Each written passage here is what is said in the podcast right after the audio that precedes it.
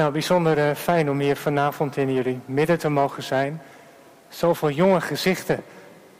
Wat hebben we dat gemist in de afgelopen tijd? In de dienst van 2 augustus hebben we enige aandacht aan jullie besteed, iets extra. Maar dat kan natuurlijk niet genoeg, want in bijzonder voor jullie. Corona-lastige tijd, zoveel beperkingen wat je allemaal niet kunt. En toen ik hoorde dat er een Jan-meeting was en dat er veel gezongen zou worden, had ik het ook op mijn hart om hier jullie iets van de Heere God door te geven. Het is wel een druk weekend, want afgelopen vrijdag stond die keer ook. Ik wil dat jullie even een herinnering die je vast wel eens hebt gehad, even terugroepen. De ervaring dat je graag iets aan iemand wilde vertellen, maar dat je je verhaal niet kwijt kon.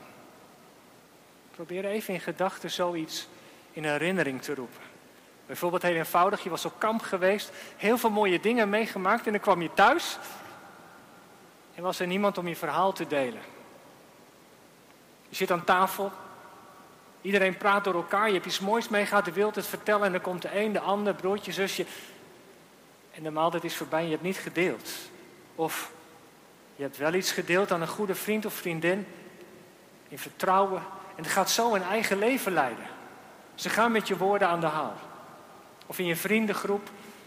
Je wilt graag iets delen, maar er is geen ruimte. Probeer even die ervaring terug te halen. Iets van teleurstelling. Dat je graag iets kwijt wil, maar dat het niet lukt. Dat niemand je ziet of hoort. Doet je best om jezelf duidelijk te maken. Je probeert grenzen aan te geven. Je bent wat introvert, maar je, je neemt de daad bij het woord. Je begint, maar het komt er niet uit. Je zit iets in je hart, je wilt het delen. De teleurstelling dat het niet lukt. En dat is zo frustrerend. Ik kan me zulke momenten best wel voorstellen. Lukt het jou ook om even zoiets in herinnering te brengen? Even dat gevoel. De Bijbel vertelt, profeet Jesaja in het Oude Testament, dat dat de Heere God ook heel vaak is overkomen. Dat hij graag iets wilde vertellen, maar dat hij het niet kwijt kon. We lezen een stukje uit Jesaja 65. En ik zal straks uitleggen waarom ik hierbij ben gekomen. Als het goed is, komt het in beeld. Lukt dat? Jesaja 65, 1 tot en met 5. Ga ik het lezen. Zegt de profeet, God via de profeet tegen Israël, al vragen zij niet naar mij, toch laat ik me raadplegen. Al, en al zoeken ze mij niet, toch laat ik me vinden. Al roept dit volk mijn naam niet aan, toch antwoord ik, hier ben ik, hier ben ik. Heel de dag sta ik met uitgestoken handen naar een opstandig volk. Dat op de verkeerde weg is, dat zijn eigen ingevingen volgt. Een volk dat mij openlijk tergt, telkens opnieuw. Ze ontsteken offers in tuinen, branden wierook op branders van aardewerk. Ze zitten in graven, slapen op geheime plaatsen, eten vlees van zwijnen, was verboden voor de Joden. Hun vaatwerk is gevuld met onrein vleesnats, dat van de zwijnen, varkens. En ze zeggen tegen God, blijf waar u bent, kom alstublieft niet dichterbij. Even dit Bijbelgedeelte, die teleurstelling die er is bij God, geuit door de profeten, achter zit een heel diep verlangen. Want wat is het verdriet van God? Even. Mensen vragen hem niet om raad. Ze betrekken hem niet bij de keuzes die ze maken. Doe jij dat wel? Ze zoeken hem niet op als ze blij of dankbaar zijn. Hoe is dat bij jou? Het volk gaat de weg van hun eigen ingeving, zegt de profeet. Ze hebben een idee, leuk, gaan we doen. Past het bij God? Dat vragen ze niet. Ze geven al hun tijd en geld aan de andere goden, aan offers. Geld, seks, macht, al die dingen die met afgoden te maken hebben, daar gaan ze in op. Ze eten varkensvlees, lappen de geboden van God aan hun laars. En dan staat de profeet dan en die voelt iets van het verdriet van God. Hij staat daar, hij wil graag dingen zeggen, maar kan het niet kwijt. Alsjeblieft, kom maar niet dichterbij. Er zit ook zoiets in van, joh, bemoei je niet met ons, wij redden onszelf wel. En wat doet God? Ja, dat zegt de profeet. Hij stapt op mensen toe. Hé, hey, hier ben ik. Ik weet raad. Ik heb zoveel tegen je te vertellen. Ik kan je helpen, jij daar. Je hebt hulp nodig, hier ben ik. De hele dag staat hij, zegt de profeet, met uitgestoken handen. Kom maar, ik kan je helpen. Maar dat gebeurt niet. En waarom doet God dat? Waarom stapt hij naar mensen toe? Waarom heeft hij zijn handen uitgestrekt?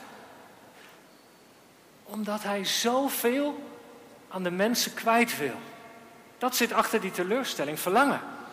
Hij wil delen van zijn plannen met Israël, de toekomstplannen met de wereld. Hij wil ze graag in dienst nemen, een roeping om de liefde van hem door te geven. Hij verlangt harten die voor hem openstaan. Als God zijn hart wil delen, dat er dan mensen zijn, jongeren, ouderen, die luisteren. Die al hun dingen even opzij zetten en zeggen, spreek maar. En als God vraagt, wie ga ik op pad sturen? Dat ze dan zeggen, dat wij dan zeggen, hier ben ik. Zoals bij de roeping van Jezaja het geval was. Ik herinner mij augustus 1998. Ik werd uitgezonden voor de zending naar Chili. Geïnstalleerd als predikant, toen lag ik op de knieën en toen werd er voor mij gebeden. En een van de mensen gaf mij deze tekst mee. Dat God, de roeping van Jezaja, dat God vraagt, wie zal ik sturen? Hier ben ik. Zend mij maar, zei de profeet. Dat ging dus over beschikbaarheid. Die profetie van Jezaja gaat dus over dat God mensen zoekt, jonger en ouder, wiens hart voor hem openstaan. En dat is niet alleen in het Oude Testament zo, dat is ook al in het Nieuwe Testament het geval. Heer Jezus, weet je wel, hij koos twaalf discipelen uit. Waarom? Omdat ze zo clever waren, omdat ze zoveel talenten hadden, omdat ze zoveel gaven hadden, omdat ze zo goed waren. Het waren mensen van wie het hart open stond. Die toen hij zei, volg mij, hem daadwerkelijk ook volgden. Want Jezus wilde met hen een hart delen. Johannes 15, daar zegt Jezus tegen zijn discipelen, ik noem jullie niet langer dienaren, maar vrienden omdat alles wat ik van de Vader gehoord heb, dat heb ik aan jullie bekendgemaakt. Dat is de rode draad in de Bijbel. God zoekt mensen die bereid zijn om naar Hem te luisteren. Die zich door Hem laten inschakelen. Dat Hij, zo te zeggen, zijn hart aan ze kwijt kan. Bijna twee jaar geleden was ik op een conferentie met allemaal sprekers. En een van die sprekers kwam uit Amerika. En aan het einde van zijn lezing sprak hij mij toe en gaf me enkele woorden van God door. Een soort profetie. En een van de dingen die hij zei was, ging over Gouda. Een van de woorden die hij, hij toen uitsprak is dat God een krachtig werk gaat doen in Gouda onder tieners en jongvolwassenen. En die woorden, bijna twee jaar geleden, kwamen de laatste tijd heel sterk naar mij toe. God gaat een bovennatuurlijk werk doen in Gouda onder tieners en jongvolwassenen. En ik vroeg in gebed aan de Heere God, als dit woord van u is, wat is er dan nodig dat er in Gouda gebeurt? En toen bepaalde hij me sterk bij Jesaja 55. Dat als God spreekt, dat het dan tieners en jongeren volwassenen zijn die luisteren.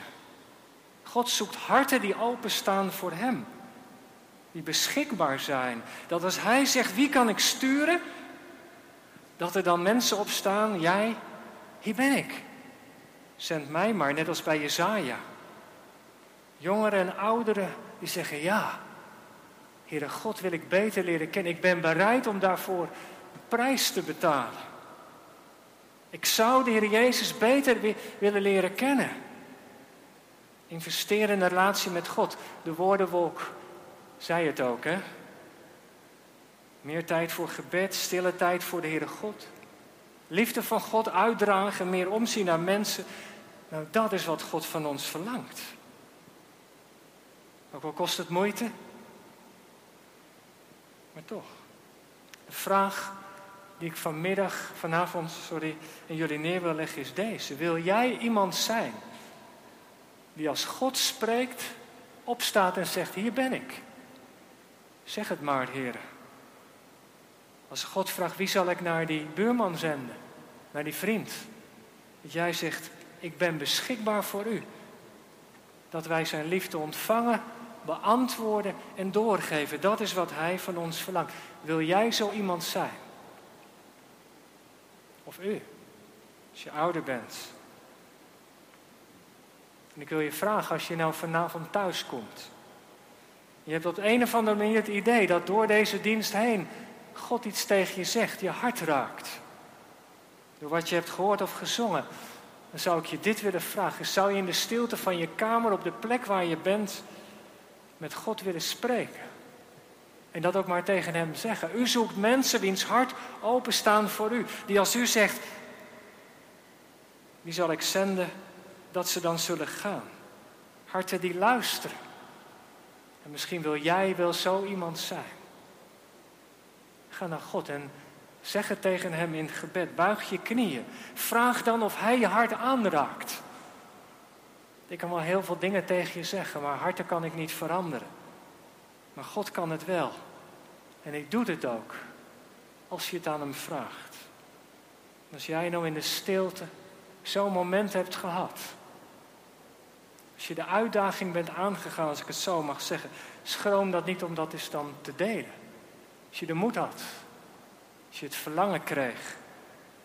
Om dat aan de Heere God te vragen. Maak mij nou zo iemand. Wiens hart open staat voor u. Wil je het dan eens laten weten? Een clubleider, een jeugdouderling. Voor mij. Of een van de andere predikanten kunnen samen de Heere God ervoor danken. Ik zou zo graag willen zien dat als die woorden van God zijn, dat Hij een krachtig werk gaat doen in Gouda. Dat het ook gebeurt. Dat wij zeggen, ja heren, als dat uw verlangen is, dan wil ik meebewegen. Maak mij tot iemand wiens hart open staat voor u.